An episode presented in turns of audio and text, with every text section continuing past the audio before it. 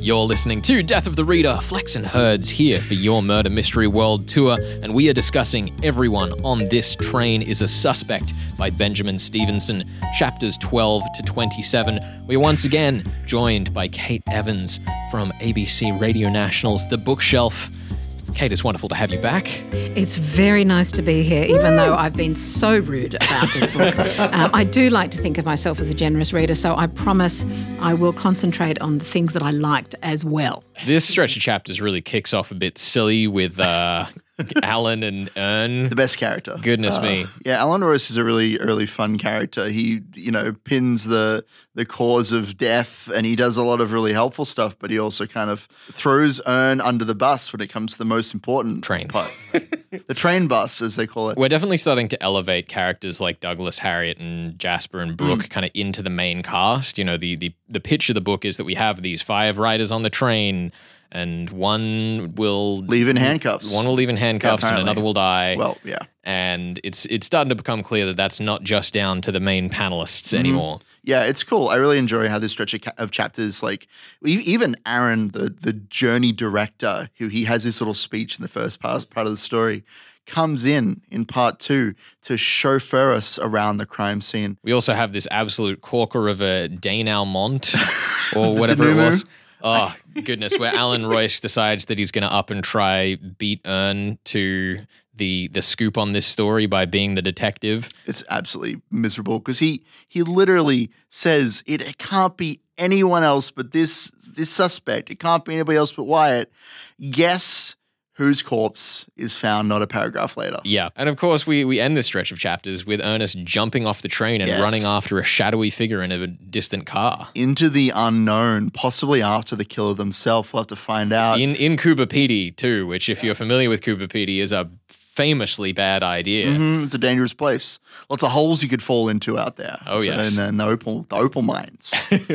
when we get into this stretch of chapters, Herds, when we spoke to Ben Stevenson at Mm. Bad Sydney, you mentioned that in this stretch of chapters is the most heartbreaking emotional moment oh in goodness, the book. we're gonna leap into that. Absolutely. in the first part, in last week's episode, we talked about some horribly traumatic things and how you know. Ern sets himself up for failure, so the, the weight behind the moment is already in place. There's a line in the book where Ern says during ele- chapter 11.5 that only an idiot would suspect Juliet of committing the murder. And so, of course, what me. does he Kate do? Evans, well, hand yeah, up. this, this is Yeah, and me. Kate, Kate wrote the book, is what I'm trying to say. Co wrote the book. But yeah, we have the most horrendous chapter where Ern he on a on a poke from his villainous publisher tries to propose to Juliet, but he ends up rather than proposing properly, saying, "You had opportunity and motive. You were trying to help me write a murder book."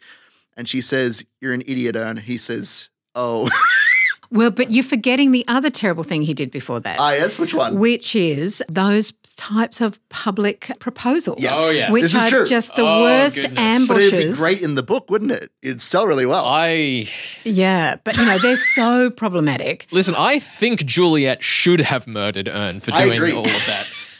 That's gonna be the third book, clearly, assuming he survives. But the other thing that she does that's great is that, you know, he ambushes her and says these terrible things, but she didn't in any way feel pressured to go, why, yes, I will accept this ring and act as if everything's okay. Although she sort of did, didn't she? I mean, people watching may not have known how annoyed she was. But she does call him incredibly sexist. Yes. She says Yeah. this is sexist nonsense. But the other interesting thing about her, given that we know that she has herself written a book, when he goes to do the other thing that happens all the time in crime fiction, which is people deciding to be very brave and bold investigators of crime.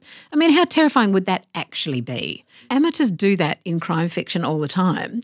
And when he suggests that he might have some actual skills to solve this crime, she basically said, You idiot. No, you don't.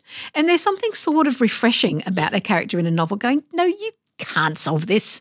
Well, absolutely, and especially because we then pair Ern up with Alan Royce in in the aftermath of that scene, where they go and they are bumbling amateurs best investigating the scene. Do you want to describe him? Alan Royce is a forensic pathologist, allegedly, who has been writing a bunch of forensic thrillers following, you know, a series of rejections and eventually getting signed with Gemini Publishing, which is the same publisher as Henry McTavish. He is a bit of a narcissist. Let me be very clear here. His first proper scene in this stretch of chapters is that Ern comes to Alan and says, Hey, let's team up. Let's like solve this crime together. And Alan says, Excellent. The interrogation begins now. And Ern's like, What are you talking about? Alan says, I've caught you.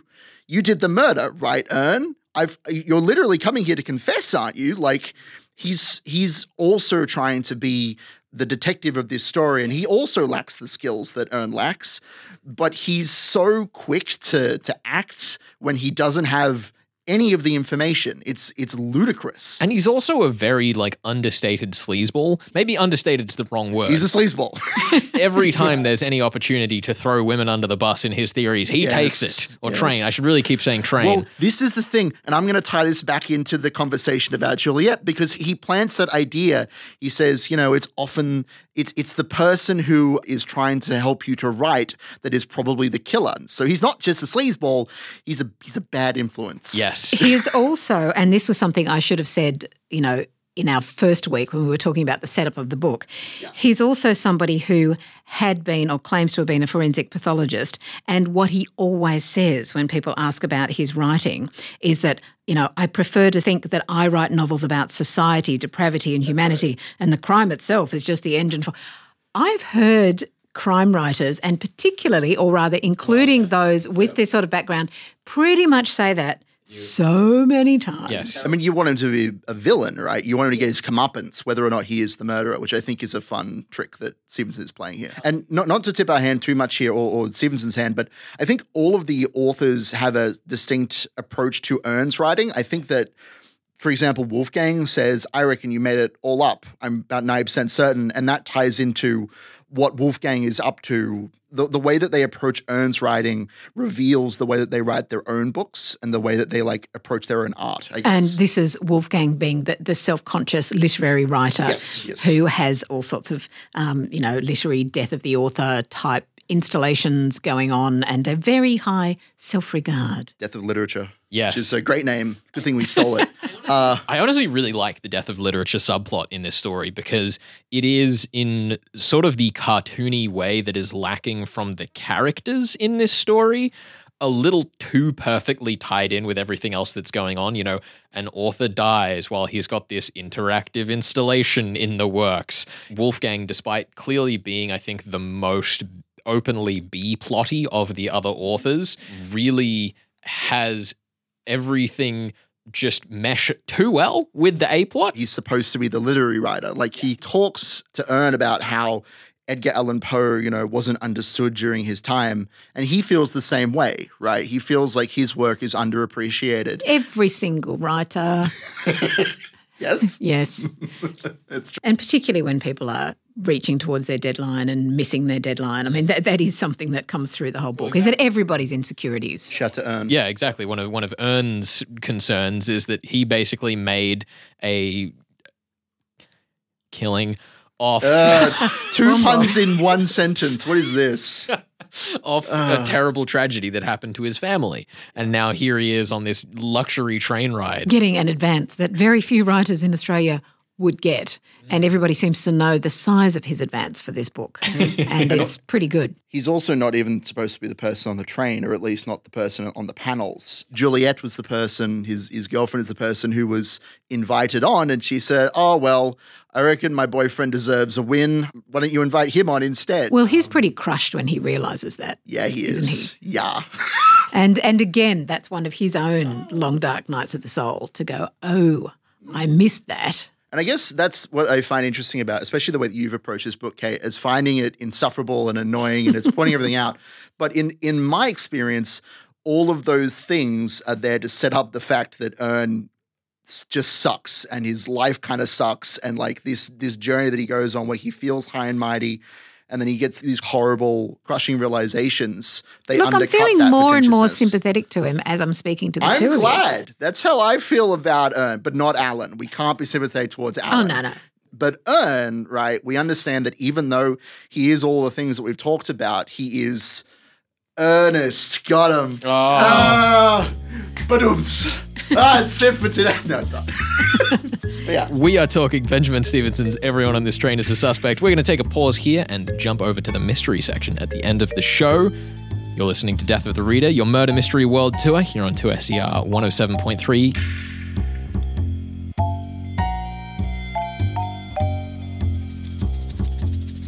You're listening to Death of the Reader, Flex here with you, and we've been talking lots of fun murder mysteries this year, lots of comedy murder mysteries, and I'm so delighted to, be joined in studio by perhaps who I thought was the least likely candidate to be joining that rank until all of a sudden he published Kill Your Husbands. It's Jack Heath. Jack, welcome to Death of the Reader. It's wonderful to have you. It is amazing to finally be here in the studio where the magic happens. Oh my Mike. goodness, I know. I love that we bring Elsie and Kiara back from Kill Your Brother. I should have seen it coming. I really should have seen it coming when the books shared the, fir- the same name, but I opened the first page and I was like, hang on, I know these names. Where do I know these names from?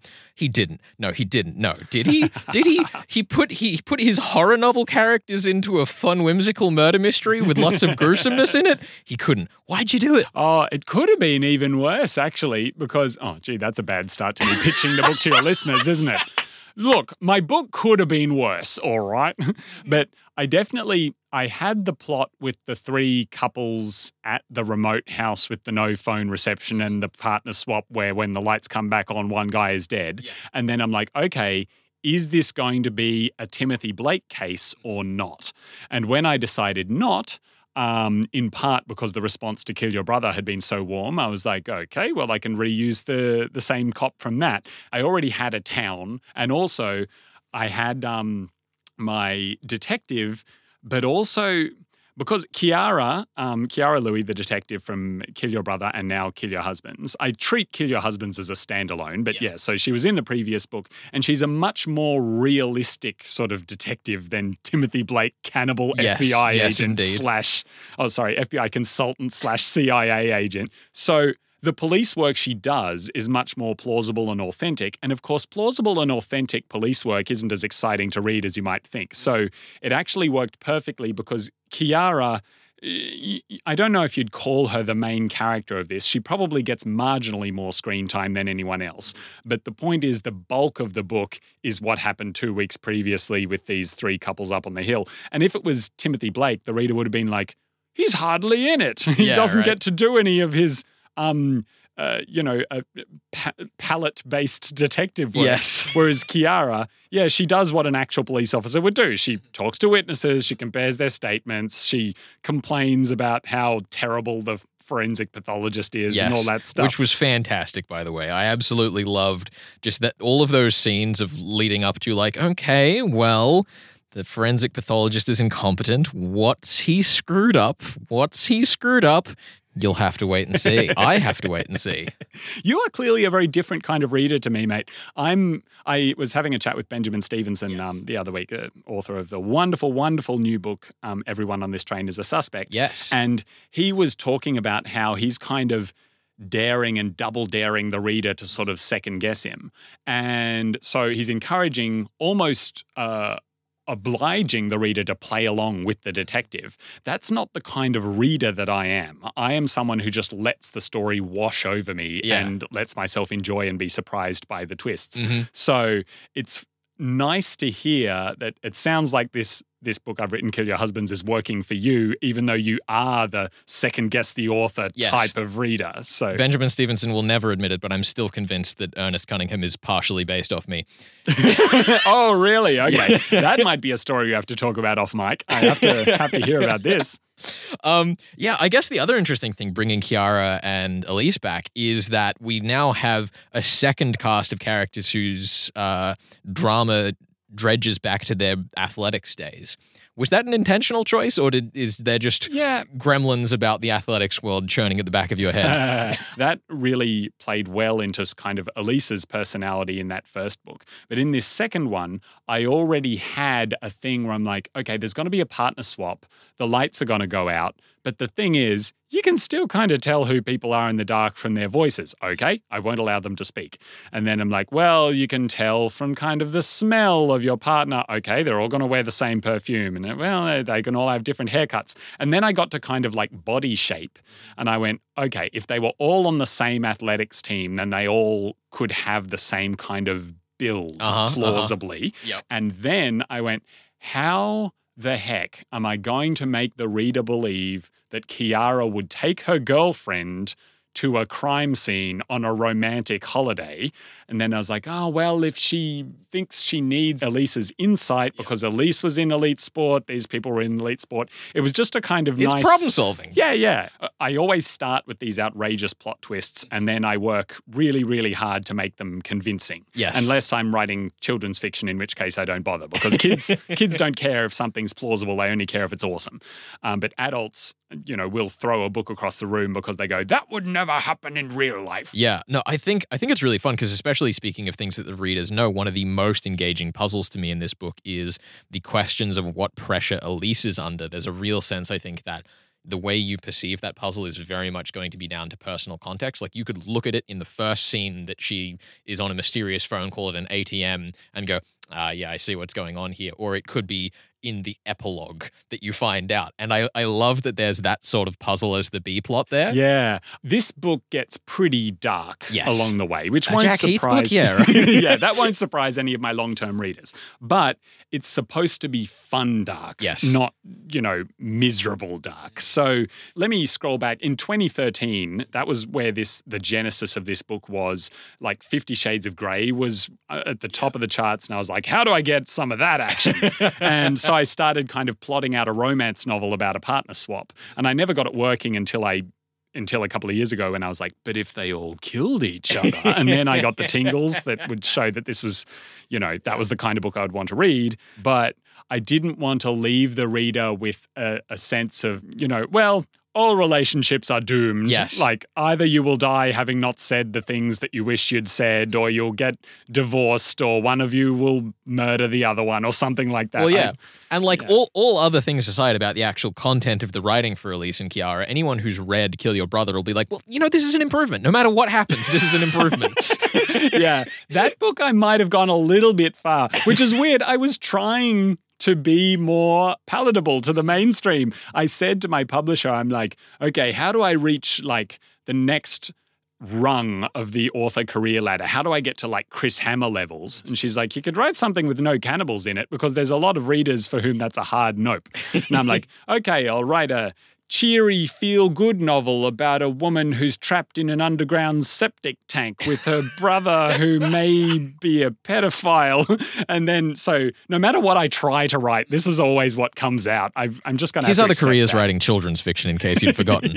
I think that's why the adult stuff is so dark. Yeah. Like the every bad thought I ever have needs to get sort of filtered out Yeah. of the um it's a bit like the children's fiction is the um is the the gold and the adult fiction is the scum that gets like sifted out when you're panning for the gold. Well, yeah. And I mean, speaking of these other character relationships, one of the things that I absolutely loved in the introduction of this book is when we slowly get each of the perspective chapters from the couples that are up the mountain. Mm. And all of them have this same just delicious pacing where you go through their motivation, you set them all up as sympathetic, and then within the space of a chapter, pull the rug out from under them and make them feel hollow in a way that almost separates you from the crimes that happen to them. Oh, thank you. I think it's, again, I want my books to be fun. That's my main goal. So, as far as if I knew that something for the plot to work, something terrible had to happen Yeah. to the character, I was like, okay, so they have to be a bit unlikable so as the reader can enjoy their horrible death. Yes. But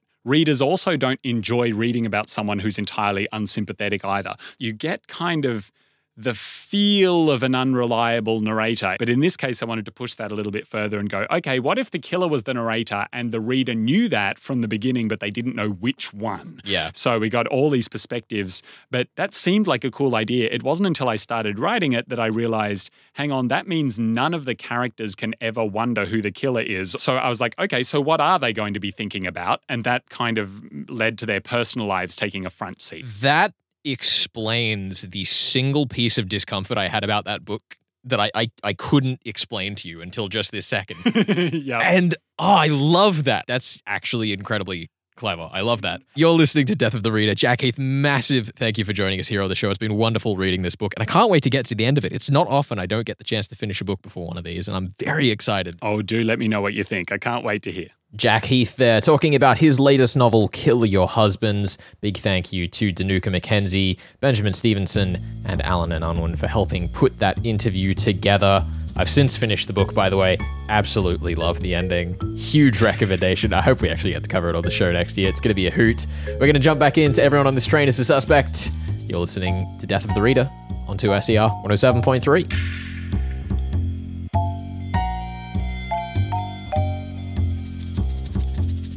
You're listening to Death of the Reader. Flex and Herds here for your Murder Mystery World Tour with Kate Evans ABC Radio National's The Bookshelf. We are talking Benjamin Stevenson's Everyone on This Train is a Suspect, chapters 12 to 27, and it's time to throw down some theories. One of the things that I think is most exciting about this stretch of chapters is that we sort of have our dive to the past through the lens of a fan in a book that is so much about fair play and telling you exactly on the nose what happens, looking back into the past through the eyes of a fan who has been carrying the book Misery around this entire story, at least until he got vomited on by the first victim as he died, Woo! there is sort of the acknowledgement that history is going to be distorted that way. And I thought that was such an interesting contrast to the core structure of metatext in this. Well, and it's a lovely way to add something else into the story. So, Brooke is quite a young woman and she's carrying around this scrapbook full of significant items, and it allows us to get into a different story and things that happened in 2003, which is obviously before this young woman's time. So, that also raises questions of, you know, is she just an obsessed fan and she's tracked these things down? What else is going on? But again, this goes to the Scottish writer Henry McTavish and a particular photo. Now, I do like photos as clues, and there is a photo, and the caption reads, best-selling crime author Henry McTavish, and he is catching up with up-and-coming debut novelist Lisa Fulton, who we have met here. She's on the train, and SF Majors. So they're all together. That immediately changes things, doesn't it? hmm I think one of the really interesting things about that picture too is that Ern notes that they are all smiling effortlessly. At some point after that photo was taken, there was a great schism between the three. And the sort of presumption that we make based on the fact that we know about the rough chronology of things, that that schism happened probably right after this photo was taken. And there's body contact, there's beer, there's alcohol, there's two women with a sleazy guy. But there, there's other bits of history, though, that is important. And that's Douglas the Texan. Yes. We know that he's there because he is mourning his partner. You know, that was very nicely done. He had died in a car accident in Central Australia. Yes. And so, again, there are stories that are coming up about a bus, about children, about parents, about a mystery, about something that happened 30 years ago. And this is the point where all of that starts to come together. Yeah, well, I mean, we do start to get the sense that all of these past events, we have a set of events that happened 30 years ago and a set of events that happened 20 years ago. And it's all starting to sort of become clear that they're all lined up. Like we get the acknowledgement that what Aaron, the guy from the Ghan, the train, was talking about with some terrible incident where, when it was still serving as freight, NR 109 ran over a vehicle and it was a, a big drama. And that ties into what we find out about Douglas and his past. So the question is sort of laid to us as the audience well, if this is where all of these pieces line up, what order do they happen in? What are the links? How is everyone actually involved? Like Douglas is pretty clear, but he's sort of meant to be the clue that other people are involved as well. Because Douglas hangs up his metaphorical and physical gun by throwing it in the trash. So it seems unlikely that he is the direct cause of McTavish's murder, especially since it's he doesn't get shot. Perhaps it is a bit of a misdirection because there are other things that happened in the past involving other characters and involving book reviews, that which of course go deep to the heart of, of writers that, that also have resonances. Well, yeah. One of the clues that you alluded to last week, Herds, is that McTavish gives everyone a Goodreads review Sure, he um, at the start of the story, and everyone's motive is in some way linked to how they feel about that Goodreads review. And poor old Ernest only got a one star. Rip, Rip Ernest. I was going to draw attention to this timing idea, trying to get all the events to line up and the reviews and how they all kind of come together. I was thinking about how Hutch, our, our, detective character, who arrives far late onto the scene to really do anything useful except for arrest Juliet, which is what he does. He's awful. He tries to turn the mystery of Wyatt's death into a timing puzzle because of the scarf. Alan accuses Wyatt of being the killer, and then immediately after, Wyatt is found dead. So he is not the killer, and Alan is a fool. But Hutch, this detective, comes on the train and says, Well, we found Juliet's scarf in the cabin with Wyatt, where he was found dead. And so clearly Juliet has done the murder. And Ern tries to explain you know, this this isn't her scarf. This is Simone's scarf. He tries to like lay out all the specifics of what happened because Hutch wasn't on the train. I guess I think it's interesting that I don't think about this murder as a timing puzzle, right? That is a deliberate piece of misdirection for the police in the story to deal with and to be rendered useless by. But there is a timing puzzle in terms of the events that happened way back in the past, which I like because I uh, notoriously despise train timetable puzzles. They can go into a trash can with Douglas's gun. But it still manages to get you to think about well, if this event happened in 30 years ago, and this at 20 years ago, and this at five years ago, how can we connect the cause and effect relationship between these events without getting mixed up in the specifics of the time? Which I, I really like. But the other thing to think about is the relationship of the characters, of course. And so we've mentioned the death of Wyatt, but not who he is. Yes. And so he's a publisher, and these are writers. And so his role, I mean, it's no accident, obviously, that he is murdered. And so we have to think about why that's happened and why it is that a publisher might be the focus of somebody's ire. I think the other thing that's really cool about it that we do get clued into very early on is that Wyatt is the publisher of all of the sleaziest, most insufferable men in the story. yes. We get so much of his characterization done through the types of people he associates with. Are we maybe saying there's some kind of theme where these sleazy men characters start to rub off on and, dare I say, influence each other to make them sleazeballs and there's some kind of toxic culture going on? Is that what we're saying? Uh, you might be making a bit of a stretch there, Herds. I don't, I don't know that I am.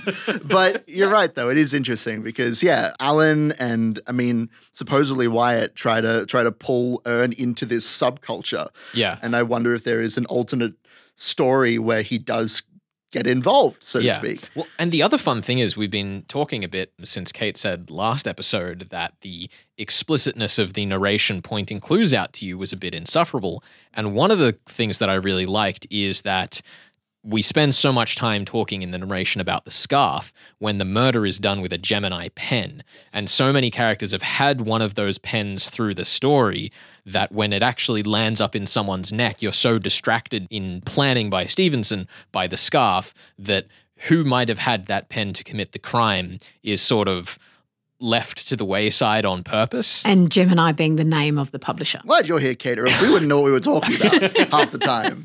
Honestly, when I first, when I read the book the first time, I thought, what was even the point of the scarf? I didn't use it in any of my reasonings, but it's a symbol, right? It's a symbol of that subculture kind of moving and of the lens of suspicion moving through the characters. I suppose the last thing to touch on is we we need to pick we need to pick a culprit and I guess a, a, a motive for this episode. Kate, do you have a pitch? Well, I think it's obviously not Juliet. Mm-hmm. That was I just panicked. okay. I love it. How about I'll say SF Majors mm. because she is the person who has invited everybody onto the train. She's a writer, so she has a stake in the whole publishing industry and in whatever skullduggery's gone on there. She's in those photos from 30 years ago. So there's probably both recent and deep yeah. um, reasons for it as well. We have so that I'll, scene during the first panel where they Lisa and SF Majors kind of get spiky spiky with each other because one won't back the other up i mean sf majors is is kind of interesting as we've we've mentioned she is the psychological suspense and or thriller writer but she she creates a psychological profile of almost all of the writers on yes. the train she doesn't give one for lisa which is important, I'm sure. But she basically tries to analyze all the other writers and say, you know, this is what your greatest failings are. It's also it's insufferable. What Of a terrible thing to do. Yeah, she's she's pointing out her own flaw by psychoanalyzing everybody else, which is mwah, perfect. I wonder if that says anything about any of the other characters. I don't this know what you're talking about. Uh, They're, all- I'm sure they're all perfect. Anyway, I love that you picked SF Majors. Well, in that case, I think we should wrap this discussion here for this week, and we'll be back next week, all the way to the end of Everyone on This Train is a Suspect by Benjamin Stevenson. let's go. Hope to see you then. Thanks for joining us on your Murder Mystery World Tour. You're listening to 2SER 107.3. Choo choo.